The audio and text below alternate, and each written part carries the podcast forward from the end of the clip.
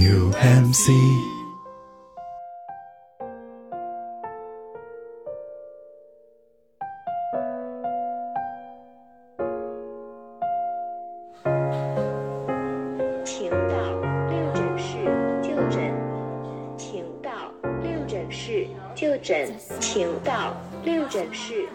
甜不腻，三分祛病。这里是由宇宙模特公司带来的人间急症治愈播客“祛病三分糖”，我是唐医生，一名上海的 ICU 医生。本期节目是和公众号“我的小机场”合作播出的，将会在公众号最新的一篇推文发布。成就也還算不賴嗎？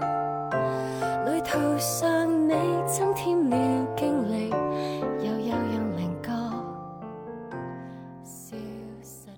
前几天呢，给几位年近三十岁的几个妹妹推荐了一部电影，叫做《二十九加一》，然后大家的反响都特别好。于是我想专门来做一期节目，然后来聊一聊这部电影。《二十九加一》是我的心头肉之一，之前串台散场通套的时候呢，也特地的推荐过。这部电影里面有提到乳腺癌，那我们之前的节目里呢，有聊过子宫肌瘤、过月经失调，聊过子宫内膜异位症，然后也聊过宫颈糜烂。当然，我们那期节目里我也做了科普了啊。嗯，这个词在二零零八年的时候就已经退出了国内的医学教材，然后现在被称为宫颈糜烂性的样变，或者是一个宫颈柱状上皮异位。嗯，所以说今天呢，我们就想来聊一聊乳腺的健康问题。嗯，我们以前经常说嘛，退一步乳腺增生，人一是卵巢囊肿。那其实确实就是这个道理啦。二十九岁就如同一个隐形的一个拐点。就我身边，包括我自己本人，其实二十九岁的时候，确实也有一些心态上的一些波动。嗯，就是三十岁的时候，可能面对的很多伴随的就是一些困惑啊之类的，因为你跟上面比，可能不够那些前辈的一些经验资历，他们的一些为人处事也比不上嘛。然后比下呢，感觉后来人更加青春，更加活力，更加有些创造力之类的。就是前路漫漫，有一些迷惑在那边，有些迷思。就像电影里面讲的，就是有很多很多要做和没有做的事情，但是时间却是越来越越过越快的。反正大家身心都会有一些改变嘛，包括体检报告上也开始出现越来越多的一些新新名词。就是这些年来找我看体检报告的朋友也越来越多，就是尿酸啊。甲状腺功能啊，结节啊，各种结节，对吧？然后包括心理状态上也是的，就是有一些人是日趋成熟的，嗯，包括我自己，其实前两天也在说，我感觉我变得越来越坚硬，然后也也越来越强势了吧？可能，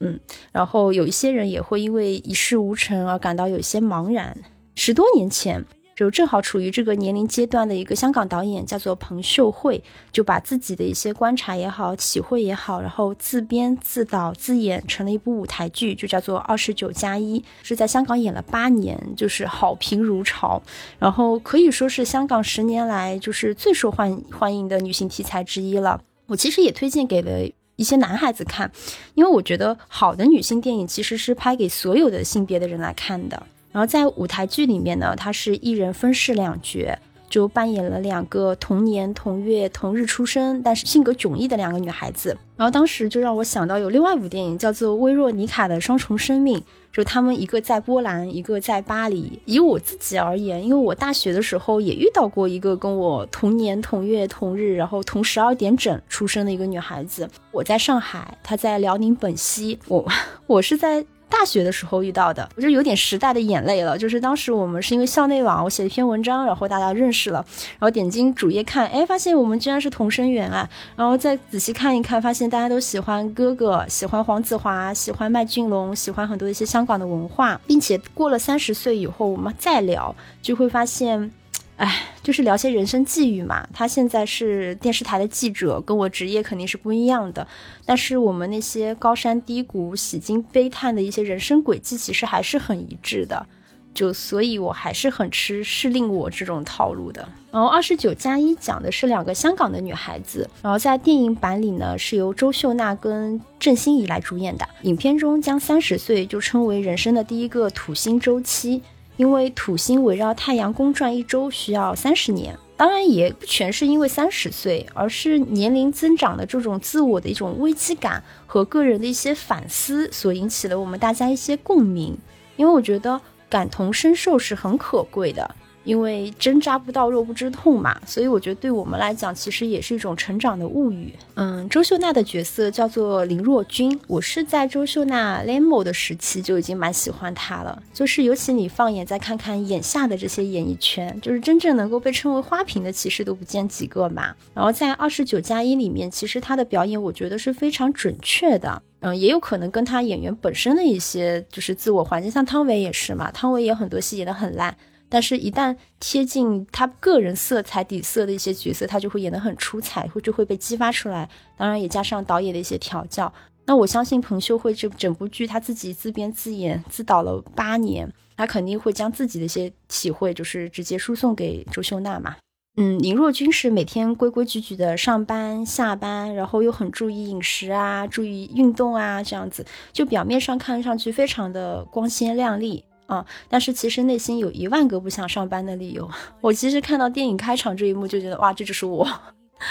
嗯，就是电影其实也是以他的独白来作为一个开篇的，就是他语气非常的平静，来表达自己每天就是自己的生活有多么的有条不紊，好像我也没有什么不满意的呀，我有一个比较安定的男朋友啊，这样子工作也挺如意的，作为一个职场精英女性嘛。但是说到。嗯，三十岁其实又有什么好怕的时候？就是讲出这句台词的时候，屏幕上出现的却是他那种眼含泪水的样子。他是一个很勤奋、很励志的人，但是到了这个二十九加一的年纪呢，就是陷入了接连不断的一些危机感。他升职了，但是升职的同时肯定带来了更多一些责任。然后他开也开始意识到，哎呀，跟身边后来的一些实习生也好，年轻的同事也好，出现一些代沟，或者是一些观念上的一些不一样嘛。但是，当然，后来他也放弃了这份刚刚升职的很高强度的工作，我们后面再展开讲。然后他有一个相恋多年的男朋友，但是时间长了之后呢，开始渐渐的疏离，就没有吵架，就是渐渐的疏离，就是很真实嘛。他们的关系走得很长也很远，但是长情的背后，其实就是这种爱情早已如同鸡肋。食之无味，弃之可惜。然后最后，他是在恋人这种消极回避的态度中无奈放手的。我跟朋友聊的时候，就觉得这种情感状态其实还蛮、蛮、蛮、蛮贴合当下的。讲说，哎，你有没有看过另外一部港片，叫做《小青青》？陈慧琳跟郭富城演的。然后里面张智霖演陈慧琳的前男友。然后有一次就是前男友回来，也不是为了复合啊，就是回来正好碰面啊什么的。就是陈慧琳就问张智霖说：“哎，你记不记得我们是为什么分手啊？”张智霖说：“我不记得了，大概是因为吵架吧。”然后陈慧琳说：“哦，恰恰相反，就是因为我们越来越没有话说，我们没有吵架，就你再也没有找我，我也再也没有找你，我们就分开啦。”我觉得是现代都市女性经常会面对的、面临的一个情境吧，我觉得挺真实的。然后也是那个时候呢，他爸爸本来就有老年痴呆嘛，然后就突发意外去世了，哎，就很像古巨基那时候爱得太迟嘛，就是日夜做，见爸爸刚好要生。就是刚好要抱怨一下，但他的苍老感是从未察觉，太内疚担心。当时呢，租的房子又因为房东突然之间要卖掉，然后他就变得无家可归嘛。觉得他面对这种疏离的亲情、爱情的时候，那种追忆和怀念；面对这种食之无味、弃之可惜的感情时候，那种脆弱跟无奈。还有就是生活中种种种种低潮那种很丧的情绪，都让她这个都市港女的形象是很又丰满又然后又真实的。就是中年危机本来就不是一件事吧，而是所有的事情一起来压向你。就现实生活中折磨我们的，其实未必是那些所谓的大事，其实令人窒息就是这些乱七八糟的琐碎嘛。就是骆驼背上的最后一根稻草，可能事件未必相同，但是我们的痛苦一定是相通的。我觉得是一种安静的分崩离析。那与之相对应的，她的另外一位女主角就是郑欣宜，就是她的角色叫黄天乐，跟她的名字一样，她是一个很简单、很乐天的女孩子，就是跟周秀娜那个角色截然不同。她没有什么主见，也没有什么想法，没有什么才华，也没有什么建树，没有谈过恋爱，也没有太多的朋友。她身边只有一个男闺蜜，叫做张翰明，是蔡汉义演的啊，我也好喜欢这个演员啊，就是为他分喜分忧。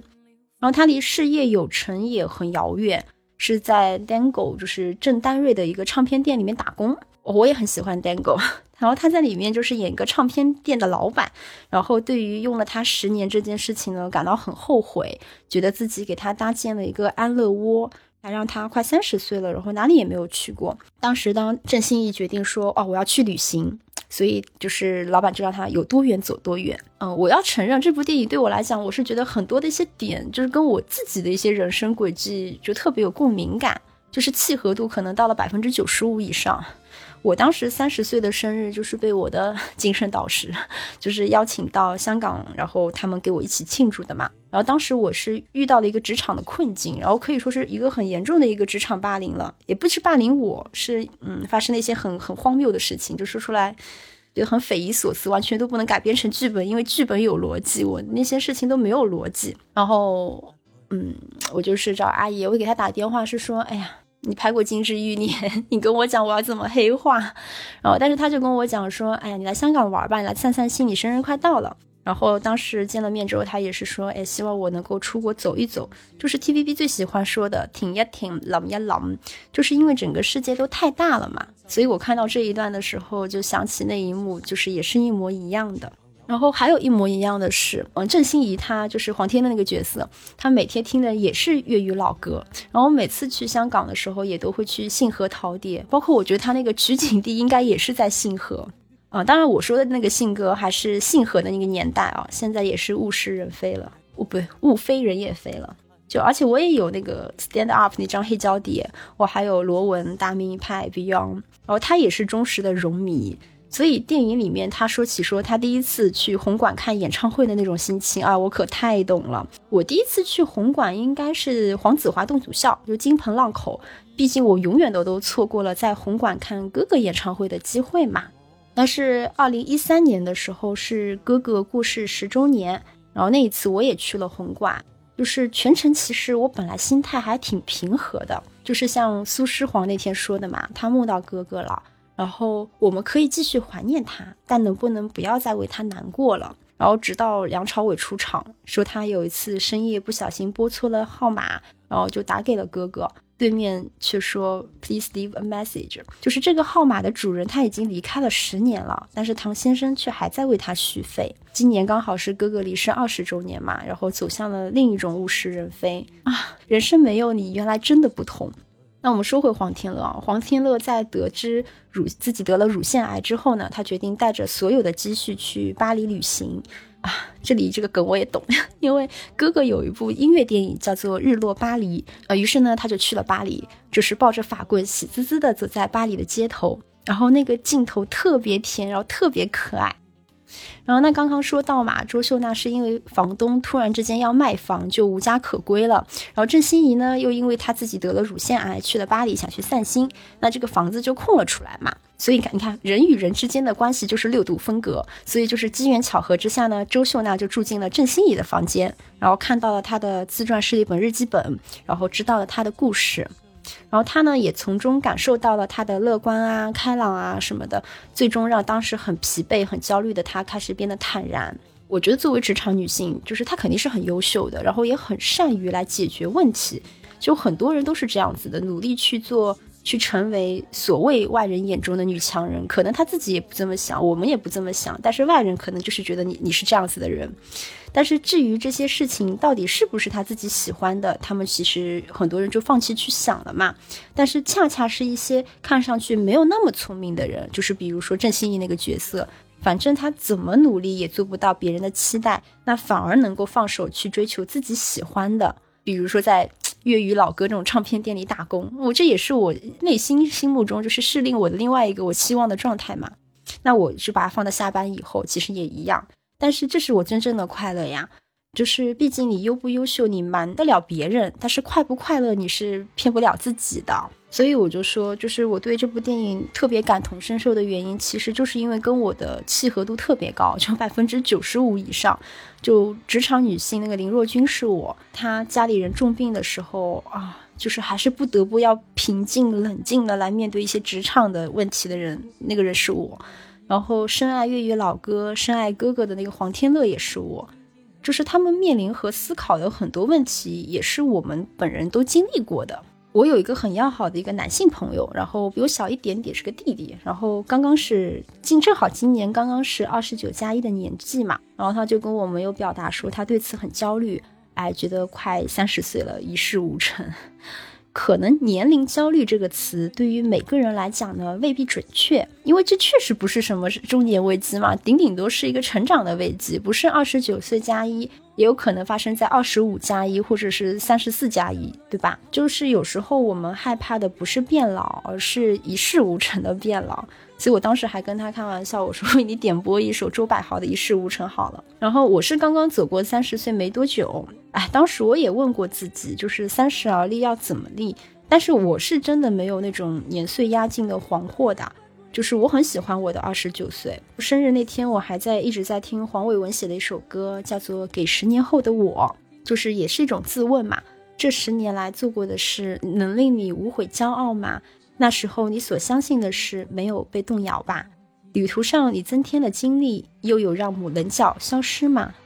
软弱吗？你成熟了不会失去格调吧？当初的坚持还在吗？当风不会磨钝了吧？老练吗？你情愿变得聪明而不冲动吗？但变成步步停下三思，你会累吗？就是歪门就很毒，然后我当时也是听着听着就会觉得说啊，我还是能够成为那个靠近自己想象中自己的三十岁，然后这件事情就在我这里过去了。你未必是要做的多么的成功，但是我觉得你在整个过程中都是全力以赴也好，无愧于心也好，能够喜欢你自己，我觉得就可以放过自己了。一直都很推荐女生们去听一下郑秀文在。二零一零年跨年演唱会上翻唱的一一首歌叫做《给自己的信》，原唱是钟舒漫的，啊，我爱的周耀辉写的词。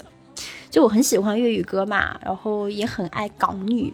就是我一直都觉得中女反而是最好的时候，就是很多港女都是在历经世事，然后脸上的胶原蛋白褪去了之后，反而散发出了更多的魅力。我觉得周女士这样子，我们也是这样子的。就是比如郑秀文也是这样嘛，她在《大头绿衣斗僵尸》里面是可爱的，是美的，但是她在三十多岁战胜了抑郁症，唱着给自己的信的时候，就是给大家念自己内心独白的时候，她肯定也是美的嘛。那封信里我印象最深的一段，就是她就说回顾多年前，当时就是被港媒嘛，港媒很刻薄，大家都知道，报纸偷拍了戒烟后的她。然后滋生出来那种麒麟臂，还有猪腩肉啊！恕我直言，从后面看到你那高高耸的屁股，你真的很像菜市场的那种现代肥师奶。他郑秀文就开始进入了一套就是像地狱一般的减肥计划，从没有天亮开始就开始跑步，对吧？每天要跑两个多小时，然后进行几个小时那种磨人的锻炼，然后几个月之后，他又急速的变回了那种钢条身形。这背后究竟弄湿了多少件汗衫和流了多少班汗水呢？我想告诉你，值得，因为你的汗水不是咸的，是甘甜的。所以，如果你相信，请你现在洗耳恭听，观众为你而尖叫吧。反正大意是这个样子。一帆风顺真的是很难的。上个礼拜，我跟五个朋友喝酒，他们大多数年纪比我大。然后当时有一个 table talk，当然他们 也没有想过，我当时内心其实想做这个选题，只是刚好他们有聊到这个话题，就是三十岁的时候你在做什么。就有一个姐姐，她比我大蛮多的，然后她当时的是一个记者。然后是因为一些事件嘛，就体会到了有的时候传媒也是一把刀，就放弃了做记者的一个理想，改了行。然后他就说，嗯，然后他就开始成为一个富婆，然后看着年薪一百万、两百万的涨，但是他偶尔还是会怀念，或者是说会回忆起当时那个时刻，他自己的一些判断怎么样。但是不管怎么样，三十岁的他可能是面对了一些职场的一些东西或者理想的一些动摇，但是今天的他也是过得好的。然后有一个大佬。就是创办了一个媒体的平平台，想要用新闻来改变世界。当然，世界我们知道，就是世界是没有被改变的，因为历史没有任何教育意义。但是那个媒体真的很牛逼。然后他从三十岁走到现在快五十岁，就是从过了三十岁的人回望那个时候，其实大家都是觉得那个那个时候，就是不管那些理想听上去是夸夸其谈也好。在或者是看上去很远大也好，就是他们当时是在脚踏实地的在进行这样一件事情的。然后有一个哥哥，就是那个时候已经成为了一个很好的律师，但是跟我一样是个小律师，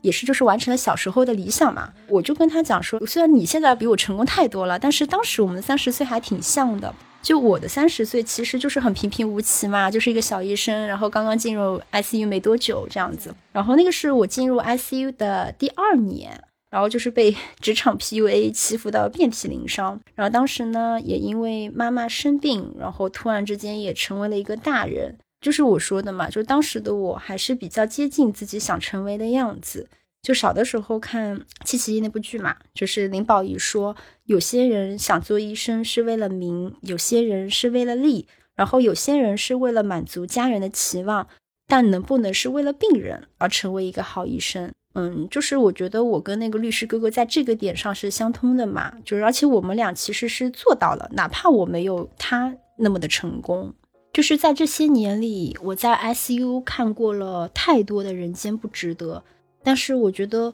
我好勇敢，我就跟那个记者姐姐说，我觉得我比你勇敢一点点，因为我坚持下来了，暂时也还没有改行，当然也等来了可能是最好的一些转机。就所以说，不管是年龄焦虑也好，对眼下的一些困惑和迷茫也好，就是人生还很长，我们就再努力一下吧。然后很好笑的是，我后来吃完这顿饭，然后问了另外一个挺牛逼的朋友，就是像家里人一样的一个朋友，我说你三十岁在干嘛？我说哦，你三十二岁的时候创办了一个很很牛逼的杂志。然后他说对，三十岁的时候，三十岁之前之后都过得挺牛逼的，但是反而到了现在四十六岁的时候，人生好像反而进入了一个小的低谷。当然，他在我心目中还是很牛逼的，但是就是想说，就是你看，大家不用去过度想，我到了三十岁，好像还是看上去好像一事无成，没有什么建树。其实我们到了四十岁、五十岁，一样还是会有这种危机的。所以我觉得放过自己，就心态平和一点，做好眼前的事情就好了。从身边来看呢，我觉得趋近三十岁以后，好像更明显了，就是有身材焦虑的男生、女生也不在少数。黄子华以前就在《栋笃笑》里面有调侃过嘛，什么是瘦？再瘦十斤才称之为瘦。所以我觉得黄天乐这个角色来找郑欣宜来演就很妙，就是啊，还有能有比这更有说服力的吗？就我们都知道郑欣宜才是真正的星二代嘛，就是她妈妈是沈殿霞，就港娱真正的大姐大，对吧？然后爸爸是秋官，帅了一辈子。然后郑欣宜在刚出生没多久的时候就已经跟妈妈一起拍摄奶粉广告赚第一桶金，但是另一方面的话，她其实是遗传了妈妈那种胖墩墩的体质，然后妈妈又是高龄得女啊，就生完她之后又在还在哺乳期就已经跟郑少秋离婚了嘛，她给了郑欣宜一种营养过剩的爱，所以郑欣宜八岁的时候就有高胆固醇，然后十五岁的时候体体重就已经两百多斤了。然后买衣服都是买那种成人的加大码，那她骨相就算再好，也会被两百多斤的肉肉模糊掉嘛。所以沈殿霞自己也说，她自己虽然胖，但是好看。然后郑欣宜就是胖的不好看。那我们还是那句话，就港媒真的很刻薄的，然后说了一些不好听的话。当然，我觉得不仅是港媒啊，我觉得这个世界对于这种不好看的胖女孩，就是有很多莫名其妙的恶意啊。我很喜欢以前的彭浩翔。嗯，就是买凶拍人啊那些，就是他最后一部我觉得还能看的电影就是《小团圆》，然后里面我印象最深的一段，然后我也拿出来老跟朋友们说的，就是古天乐跟梁咏琪是演一对夫妻嘛，然后那他们两个都很美啊，对吧？然后女儿里面的角色就很不好看，我不针对小演员哦，就是说电影的设定是这样子的，然后梁咏琪就说，可是那个谁谁谁就说我们女儿很可爱呀，古天乐就一声冷笑。可爱，那他们敢不敢说她好看？就像你这么好看的女孩子，男的问你几百遍你想吃什么都不会嫌烦。我不希望我们的女儿到了十八岁想换灯泡才发现没有人帮。就反正这个世界就是很荒谬的嘛。然后到了十六岁左右的时候，郑欣宜就下决心要减肥，她要做那种普世价值观里的大美女、靓女。然后她就哭着给从加拿大给妈妈打电话，然后妈妈就立刻联系了张玉山。张玉山也以前也是 TVB 的一个女演员。就后来开了一家很有名的减肥机构嘛，当然也确实是减肥成功了，最后减掉了八十多斤的体重，就基本上就是那个瘦身男女里面正是我那种转变。然后当时郑欣宜也是被全香港来奉为一个励志的榜样，然后还出了一本书叫做《我的减肥日记》，然后也是成为那一年的畅销书。但是在她变瘦变美之后呢，就是在 TVB 的一个儿童歌曲颁奖典礼的一个歌舞剧的环节，她献吻吴卓羲。然后就很荒谬，就因为这个事情，他收到了五十四起投诉，因为部分观众和网民觉得啊，这个是在故意整蛊吴卓羲，然后挖苦他是死亡之吻。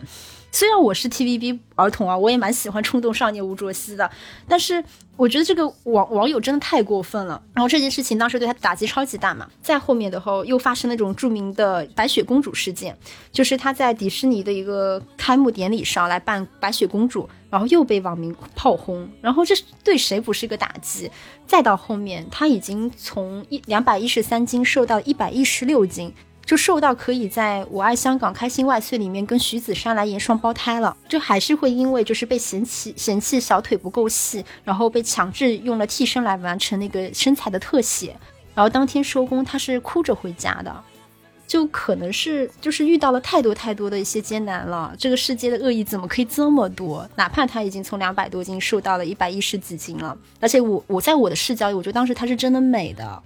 那可能是二字头的他也太年轻了嘛，一边就承受着妈妈离世的一种悲痛，然后一边呢又急于来向世人来证明自己并不是只能依靠母亲的一个废物，然后为了释放他内心的一些压力，然后他就开始暴饮暴食，然后迅速体重就迅速的反弹嘛，然后并且因此还丢掉了以前的一些就是瘦身产品的一些代言啊之类的，就是进入了一个恶性的循环。他的生活就越来越无序，然后并且试图来抓住一切能够给自己安全感的一些人事物啊。那我们都知道嘛，他从小都缺乏父爱，所以他就是根本就不知道该如何来审视一些异性的态度，就只盼望可以用金钱来换取对方的真心。那我们当然都知道啊，金钱当然换不来真心啊。那此后的十年，他就一直在这种减肥和复胖这种反反复复里面来挣扎、来臣服，然后长期忍受胃痛和失眠的一些折磨，就身心都很折磨。然后到二十七岁那年，然后郑欣宜就突然之间醒悟了，就是我的美不需要用瘦来证明。二零一四年的时候，他在脸书上就发表了一段很有名的复胖宣言，就说有人坚持就看我不起，因为我胖，然后也因为我的父母。那小的时候就很介意嘛，介意到用每一份力量来让大家看我看得更加顺眼一点。但是现在的我为什么要理他们这么多？我懒得理他们，我就是我。当时他的脸书其实不过就几百个就是关注者嘛，但是收到了十几万个来，包括他后来也发了一首新歌嘛，叫你瘦够了没？就是销售的瘦，就是鼓励了很所有受到肥胖困扰的人，然后让他们不要再去被世俗的一些审美标准来左右。就像《终身美丽》里面那句歌词嘛，因为自信，所以美丽。到二零一六年，Yimn 就是也是肥肥，像是就是临终托孤的一个对象之一，Y 们就给他量身定造写了一首歌，叫做《女神》。以瘦为美的时代，我们胖女孩也可以做自己的女神。然后 MV 也是郑欣宜来亲自指导的嘛。那个 MV 里面出现了很多不同类型、不同年龄段的女性，然后有满身满身纹身的女人，然后有那种假小子，就是为高矮胖瘦或健康或残缺的十位女性，然后一一戴上皇冠。就是说，我们每个人都可以做选美冠军的，就是不要被这些世俗的眼眼光来约束。然后在同年的演唱会上呢，他又喊话说：“你告诉我，肥又怎么样？肥也可以很漂亮。”在二零二一年的时候，就他拿到了叱咤乐坛女歌手的金奖，还有我最喜爱女歌手，就是曾经那位因为肥胖而自卑的女孩，她终于成为了双料的歌后。然后最重要的是，我觉得她成为了自己真正想要的样子，就是港媒还是刻薄的，但是她已经不在意了。所以我觉得聊到身材焦虑这个话题，就是关于我们这个 二十九加一这些女性经常会面临的一个困扰。当然，我觉得可能是困扰我们终身的。对于一部分人来讲，我觉得没有什么比郑欣宜更有说服力的了。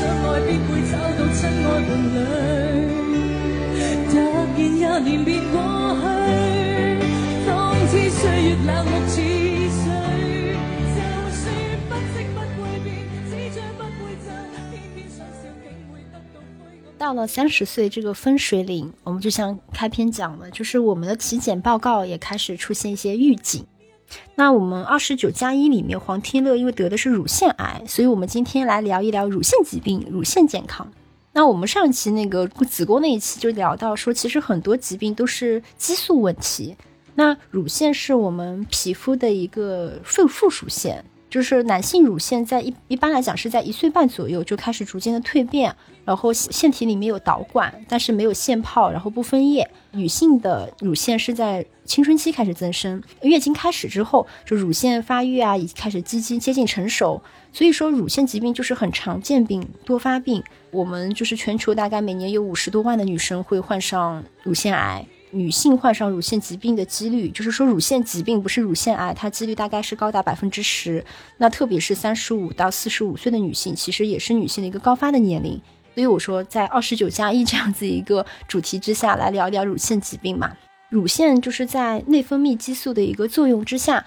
随着一个月经周期的一些变化，就会有增生和复旧的一些改变。那这些激素里面呢，首当其冲，那我们就知道就是雌激素跟孕孕激素。在一整个月经周期里面，雌孕激素会经历一些高峰，也会经历一些低谷。然后在高峰期呢，促进我们知道就是子宫内膜的一些增厚，乳腺组织的一些增生。然后到了低谷期，就是增厚的一个子宫内膜就会脱落，然后哦，我们月经就来潮了。那增生的乳腺组织就会消退，那我们医学术语里面就叫做复旧。所以说，乳腺增生其实本身是一个正常的生理性的一个过程。很多女生在月经的前期会感到，哎，我觉得我乳房区域有一些些肿胀。那有些女生可能甚至会出现一点胀痛的感觉，这个都是增生过程的一个正常的反应，就是经期的一些乳胀。所以我们不用过分的焦虑，但是当然体检还是要做的。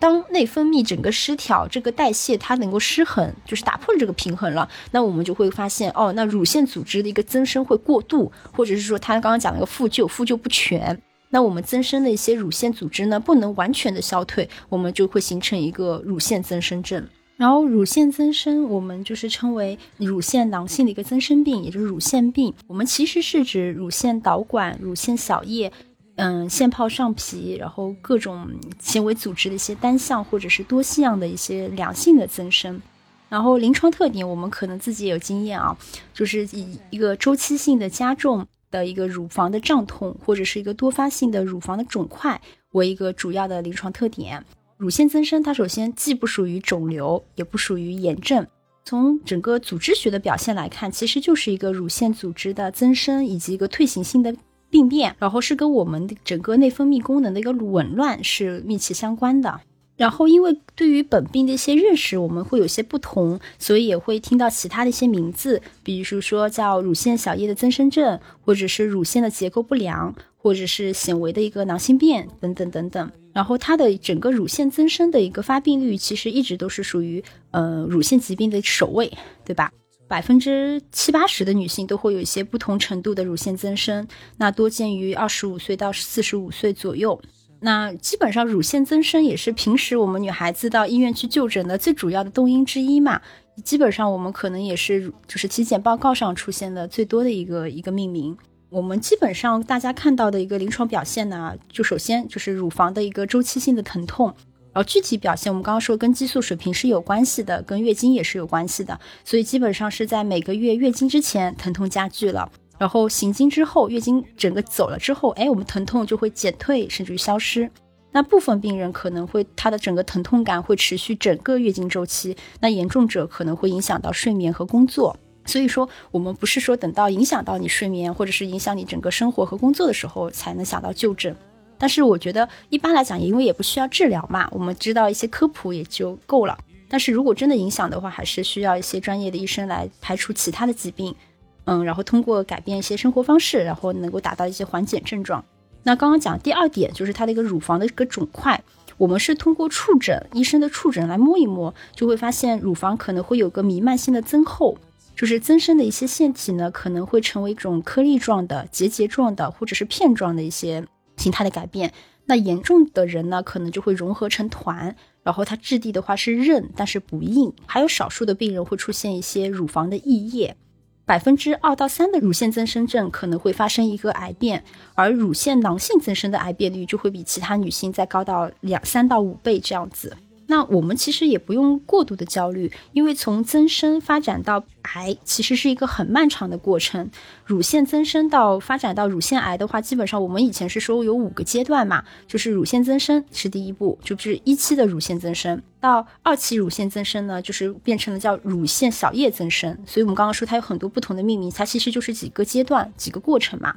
然后这个时候就是出现了一个乳腺小叶末梢导管的一个扩张，然后再到第三步就是叫三期乳腺增生，我们就是变成了一个囊性的增生了，就是乳腺导管扩张了，然后再合并了一个上皮细胞的增生症，然后再到后面呢就是囊性增生会怎么样？然后就变成囊肿了嘛，就形成一个囊肿性的病变，然后囊肿性的肿块它的癌变率就相对来讲说比较高，就到百分之九十了，那就是我们叫四期的乳腺增生，然后再到第五期就是叫乳腺癌。所以说，我们是需要来定期到医院去随访，然后盯着他的一个动态的。其实我们也是完全可以做到早发现、早治疗。那刚刚讲了，其实乳腺增生主要是身体内分泌功能的一个紊乱所造成的嘛。轻度的乳腺增生呢，我们根本就不需要治疗，就是通过一些生活方式的调节，然后就可以控制。就比如说第一点，要保持我们心情舒畅、情绪稳定啊，情绪稳定真的太重要了，大家都想成为一个情绪稳定的成年人。那从医学的角度来讲呢，就是因为我们这种很糟糕的情绪会抑制它卵巢的一个排卵的一个功能，然后就会出现我们知道孕酮减少，然后雌激素相对来讲会比较增高嘛，就导致一个乳腺增生。退一步，乳腺增生忍一时卵巢囊肿是真的。还有就是要保持一个睡眠的规律，它其实也是可以有助于来平衡我们的一个内分泌，使我们人体内的雌激素和孕激素的水平维持在一定的一个范围之内。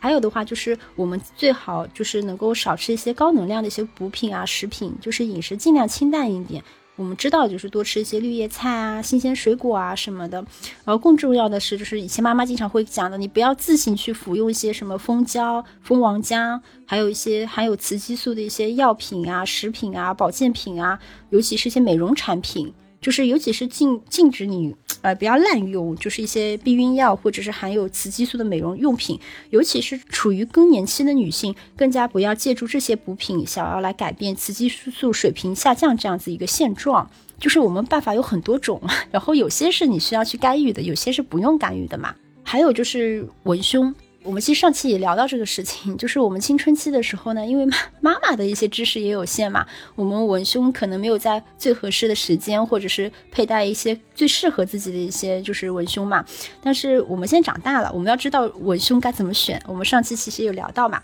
就是最好是不要用佩戴过紧，或者是有就是那种挤压可以有隆隆胸效果的一些文胸嘛，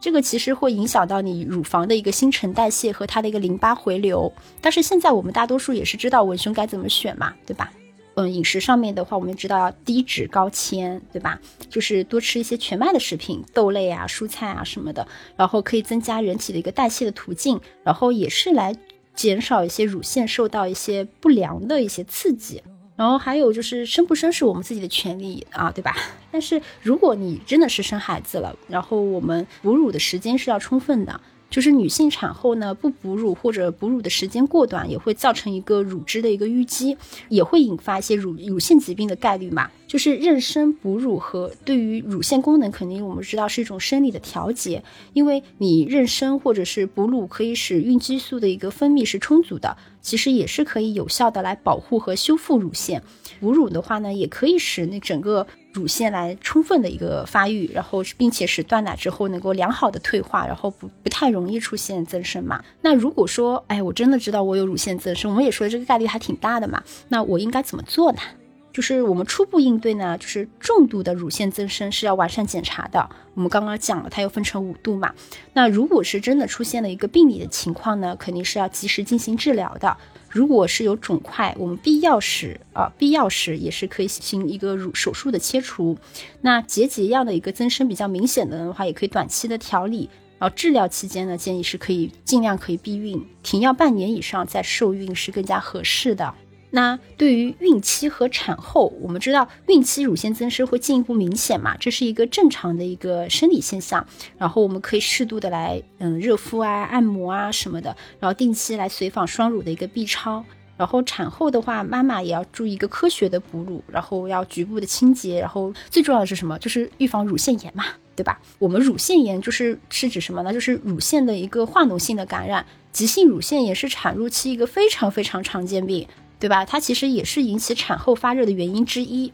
尤其是一些初产妇。就乳腺炎，它在哺乳期的任何时间都可以发生的，就是产后妈妈、孕妈妈经常会给我打电话的一个原因之一。哺乳的开始是最为常见的。那慢性的乳腺炎其实起病的话会很慢，病程也很长，不易痊愈，然后也是反反复复，经久难消。就是比如说真的急性胰腺炎，你红肿热痛的时候，你有些是需要抗感染的，有些人的话你可以敷土豆片。这个我们可以后面在一起讲到生育的时候，我们再展开讲讲。然后，如果如果大家真的有困扰，可以留言，基本上我都会回复的，对吧？每条必回。那所以，综上，其实绝大多数的乳腺增生并不是一个很严重的疾病，跟乳腺癌之间其实没有一个必然的联系，对吧？那现在我们很多的观点都认为，就是乳腺增生它并不是一种疾病，而是一种内分泌的紊乱、激素分泌不平衡所引起的一个症状。只有在少数的情况之下，真的需要引起一个重视，嗯，并且进进行一些必要的医学上的干预。所以说呢，就是大家如果真的查到自己有乳腺增生，其实也不用过分的担心，你吃好喝好，然后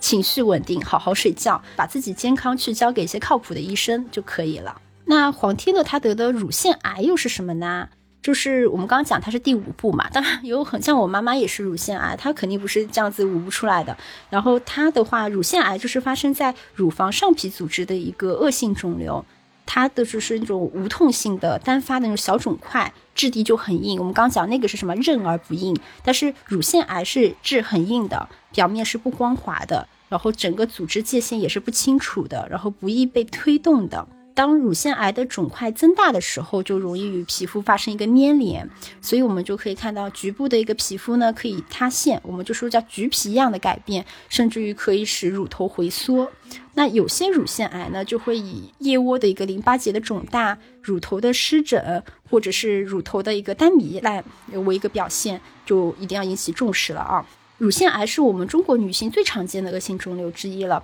然后发病率也是在女性恶性肿瘤的之首，并且呈一个逐年上升的，并且是年轻化的一个趋势。然后我妈是 退休第一年发生的嘛，发现的嘛，焦虑的要死。然后我帮她安排好了之后，住进病房。第二天我下了班我去看她，然后她就讲说，哇，病房里面有三十岁的小姑娘，十十几岁的小姑娘也有乳腺癌。我说对，现在年轻化趋势很明显。就是我们现在我国患有乳腺癌的患者的数量基本上已经达到一百多万，就一年新发的话可能有三十多万，也就是说你三十多万家庭就是有要饱受整个就是乳腺癌的折磨。嗯，那我们说这个乳腺癌的高危因素有哪些呢？就是第一点就是遗传和乳腺癌的家族史。啊，就比如说我，我就是一个有家族史的人了。那家族史是指什么呢？是指你家里有一位就是一级亲属患有乳腺癌，就比如说母亲、女儿、姐妹，这个叫一级亲属。你那种关系很远的，你不用过度焦虑，因为不属于一级亲属，就不属于家族史了。就是它发生乳腺癌的风险是一般人群的两倍。然后，如果是有两位一级亲属是乳腺癌，那你本人患乳腺癌的风险是增至五倍的。所以这个关系，你其实从概率上讲，你不用过度担心的。就是家里面就是远房一点的话，你不用太担心。那这里我觉得也不用过度焦虑。你看我就很不焦虑，因为它概率也没有说真的高到很令人发指嘛。然后这边我们知道的是，那个安吉丽娜·朱莉，她作为一个预防，就是因为她可能就是她的风险是真的很高，因为一级家属也比较多。但是她切的也不是整个乳房都切掉呀，对吧？她是把那一块东西切掉，所以大家也不用去过度的焦虑啊，或者是过度的害怕，然后做出一些比较过激的行为。因为人家的情况是人家的情况，你只要管好你自己的情况就可以了，然后做出一些正确的评估。那第二点的话，就是说，哦，我的乳腺的腺体会更加致密。然后还有就是我们刚讲，为什么说饮食上面不合理的去摄入过多的雌激素，就是因为雌激素对这件事情也是有影响的嘛，对吧？还有就是些电离辐射，还有就是肥胖。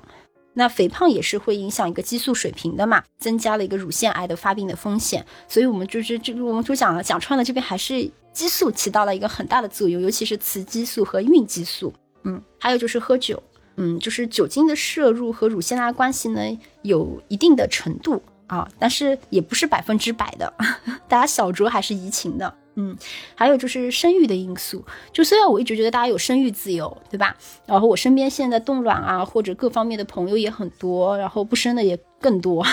就是未生育和生育年龄晚或者生育之后不哺乳，肯定是属于一定的高危因素。还有就是年纪，就是乳腺癌的发病因素肯定是随着年龄的增大而升高的嘛，尤其是更年期前后的一些女性。还有就是乳腺疾病的一些既往的病史，比如说我既往有一些良性的乳腺疾病。或者是说非典型的增生，一侧患有过乳腺癌的妇女哦，那我另一侧患乳腺癌的整个患病风险是增高的，或者说既往有过一些乳腺的手术史，因为本身这方面啊这块这片土地就不是很良好，我给它修复了之后，它可能还是会再发一些这方面相关的疾病，还有就是一些不良的生活习惯。刚刚其实就讲到了嘛，嗯，就情绪不稳定啊，负面情绪啊，长期熬夜啊，或者是长期的缺乏一个体育的锻炼，或者是些不恰当的一些烹饪的方式。所以，我们综上的话，高危因素就是这差不多十几项嘛。但是我们自己能免则免。我觉得基本上现在大家还是挺健康的，就是像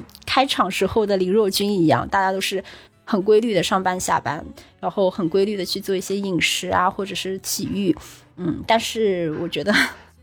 怎么讲呢？保持情绪稳定吧，因为毕竟我们还是会面临上司的一些压力，工作的一些职场环境的一些恶劣。然后还有很多人会问，就是包括我妈妈当时第一反应是说然啊，那我确诊之后我就一定要手术吗？我手术的话是一定要切除整个乳房吗？一旦患者被确诊为乳腺癌，是不是需要手术治疗？一般来讲，患者也是有两个截然不同的态度，一个就是一定要手术吗？我能不能不做啊？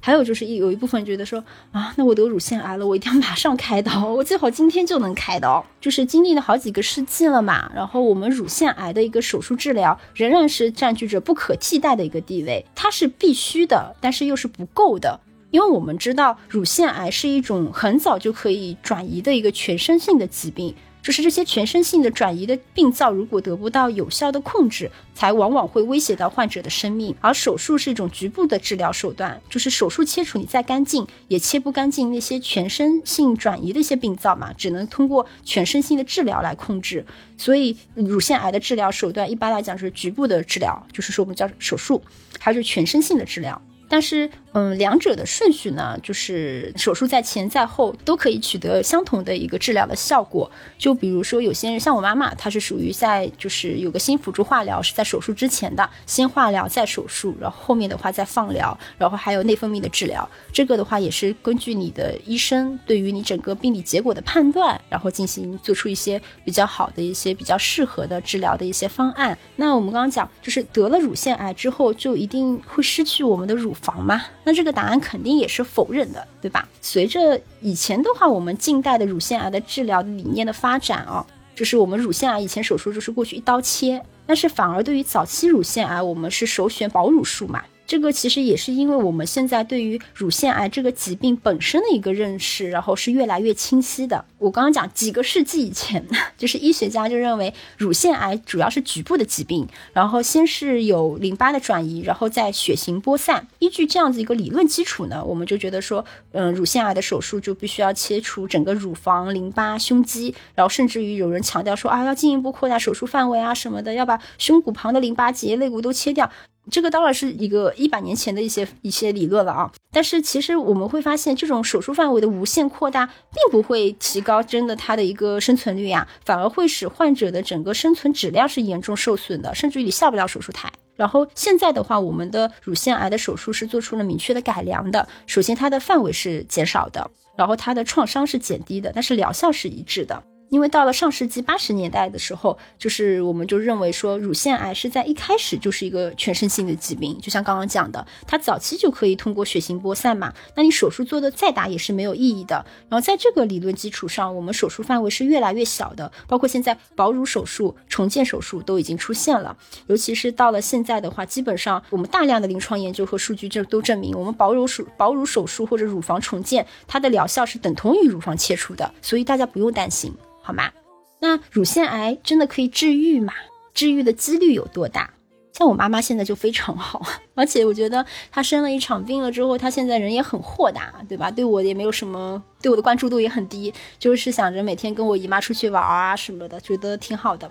像早期的乳腺癌都是可以治愈的。总体来讲，我们现在五年生存率达到了百分之八十几，就较十年前是提提高了百分之七点几，好像是，嗯，然后甚至于就是在大城市，在我们这种大型的综合性的医院是可以达到百分之九十以上的。尤其是近年来，我国的乳腺癌的患者的整个预后治愈率，其实仍然是在不断的增加的。当然，这个还是跟乳腺癌的早期的早期发现，还有规范化的治疗是有很大的一个关联的。在临床分期上，像一期生存率是在百分之九十五以上，二期的话生存率是在百分之九十以上，所以大家不用过度担心。那降低乳腺癌的一个死亡率的关键就是早发现、早诊断。然后早期合理的一个规范的一个治疗，那最重要的是什么？我觉得也是我们这期节目重点想要跟大家讲的一件事情，就是来坚持定期的一个乳房的自我检查。就，哎，港片迷嘛，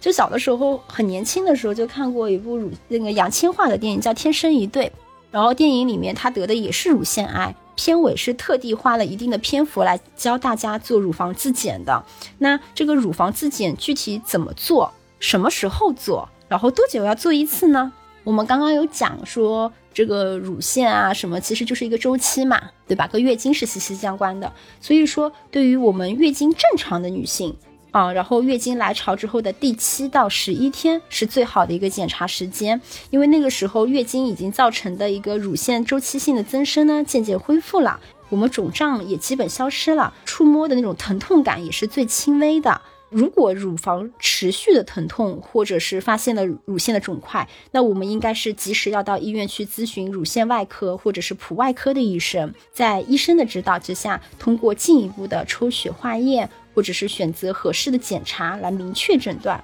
如果经过检查判断说，哦，真的是有风险的一个病灶，那必要时我们还是要进行一个活检穿刺的。已经绝经的妇女，就是可以每个月固定一天来进行乳腺检查。那这个乳房自检怎么做呢？我们可以去看一下那部电影有没有一个 cut，然后我来简单讲一下，然后我后续公众号上看能不能发一个小视频。那第一步就是来采取一个站立的姿势，然后你双手叉腰，对着镜子来观察。一第一步看嘛，观察你整个两侧的乳房的整个形状、大小，然后是不是一致，对不对？然后它有没有异样？还有就是它有没有肿胀？有没有一个？异常的一个隆起，或者是皮肤的塌陷，这是第一步，就是看。那第二步看什么？就是摸。第二步要摸，我们摸什么呢？就摸一下乳房。它，你首先你要平躺嘛，对，平躺之后你触摸一下乳房，然后右手来检查左边的乳房，左手来检查右边的乳房，然后再将就是我们要取中间的三个手指，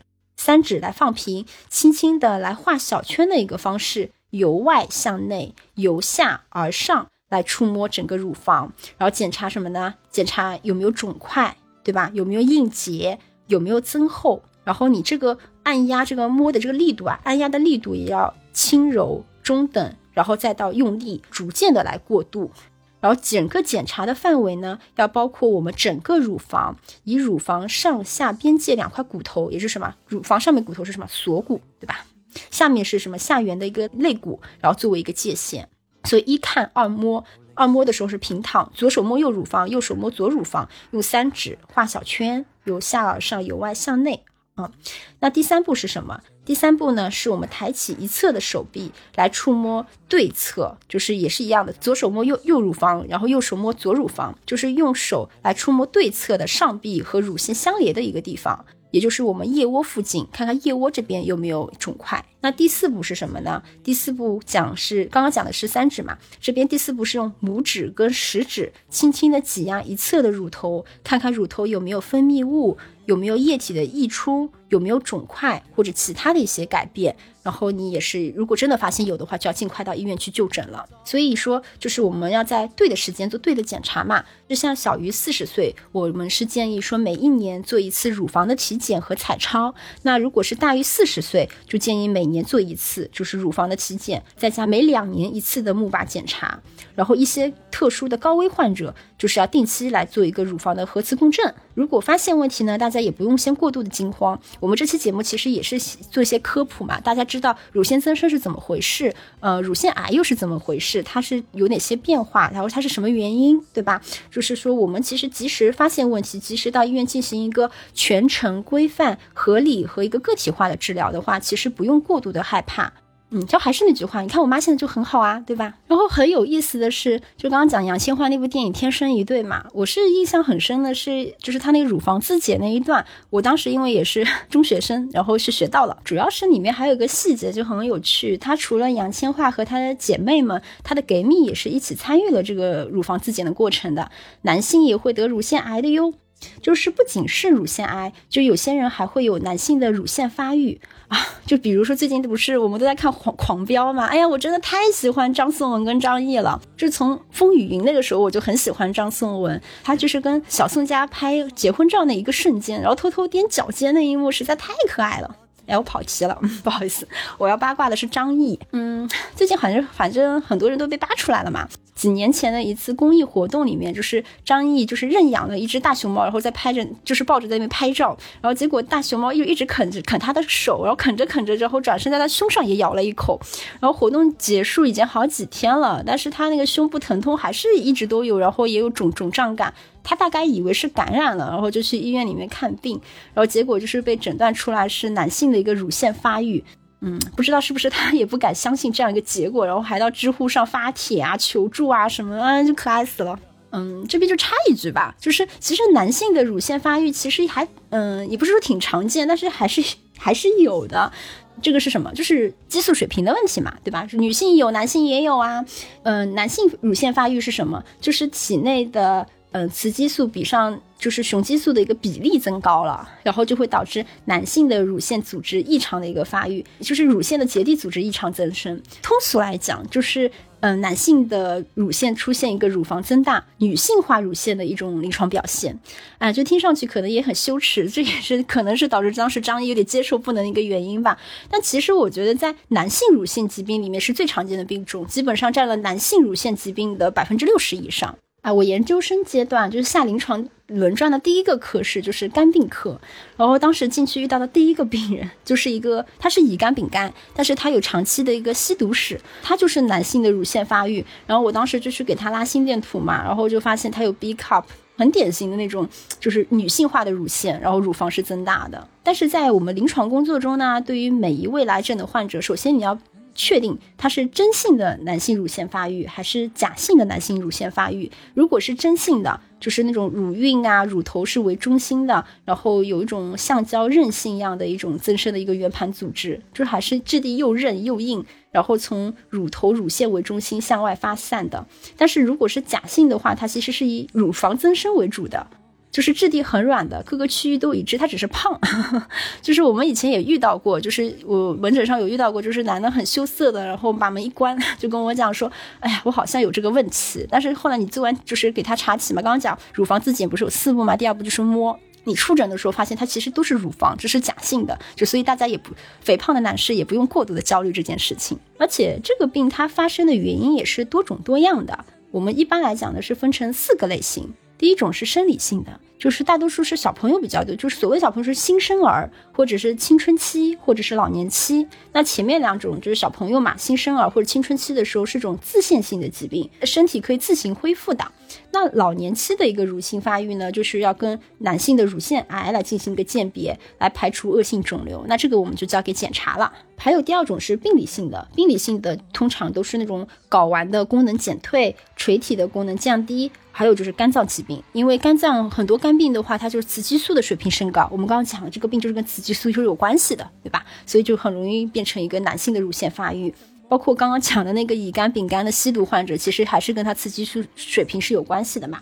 还有就是甲状腺功能的减退，就是各种各种他全身的其他器官的疾病会继发，引起一个男性的就是乳肠异常的发育。还有就是药源性的，我们这边讲的就是刚刚说要慎服一些药物嘛。一方面是有些药物会含有雌激素或者过量了，还有一部分呢就是有些药物会引起雌激素的比例的异常。那我们常见的就是非那雄胺，对吧？还有罗内酯、酮康唑。西米替丁等等等等，那我们不是说用这些药物就一定会发生，只是说嗯，有一定的概率，而且可能是长期的用药的整个时间都有关系。还有就是特发性的，特发性的就是属于体内激素水平也是好的，然后也没有看到内在或者外在病因的一些乳腺发育。当然这一类我觉得也是男性乳腺发育相对来讲最常见的一个病因，所以大家嗯也不用过度的焦虑。就是我们就讲回《二十九加一》这部电影嘛。就我刚刚就突然想到说，其实这个影片的剧情的设置是在二零零五年，现在已经二零二三年了，基本上他现在林若君也早就过了二十九加一的年纪了嘛，在十八年后他会有新的烦恼和困局，然后也有新的无奈或者是遗憾，但是肯定也会有更多的释怀和智慧，嗯，然后也有更多的勇气和坚强。就不要说他了，我觉得过了三十岁的我是越来越爱我自己的。可能我还是很平平无奇，然后也没有什么事业上的才华啊、建树啊什么的。但我刚刚讲的那个，就是三十二岁创办了很牛逼的杂志，然后现在进入一定的人生的低谷，但他觉得是低谷，但是在我看来，就是在我心目中他还是很牛逼、很优秀那位哥哥。我觉得，嗯，就像他说我的，他觉得我，因为我这几年经历了什么，他很清楚嘛。我遇到各种人生困局，然后他就觉得说，但是我现在自我和解的能力是越来越强了。我也会别扭啊，会纠结啊，但是我跟他说完之后，这件事情就真的过去了。然后我会想，怎么样去解决它。然后可能现在目前为止这几件事情解决的也挺好的，而且我身上的那种坚韧和坚强也是越来越明显，也越来越多。然后反而使我的一些女性魅力，当然也是在他们眼中啊，可能散发的更多了。当然可能是好朋友对我肯定是有一定的爱在那边作为一个加持，但是对于我自己而言，我也喜欢现在就是各种所谓的那种傻白甜褪去啊，胶原蛋白之后褪去的自己。我觉得人是可以在不懂得自己的时候，先按所谓正确的道路去走，不管是黄天乐也好，还是林若君也好。但是我们不可能永远这样子偷懒下去嘛，不可能永远也不跟着内心的自己去对话，对吧？嗯，然后我觉得这部电影就是很典型，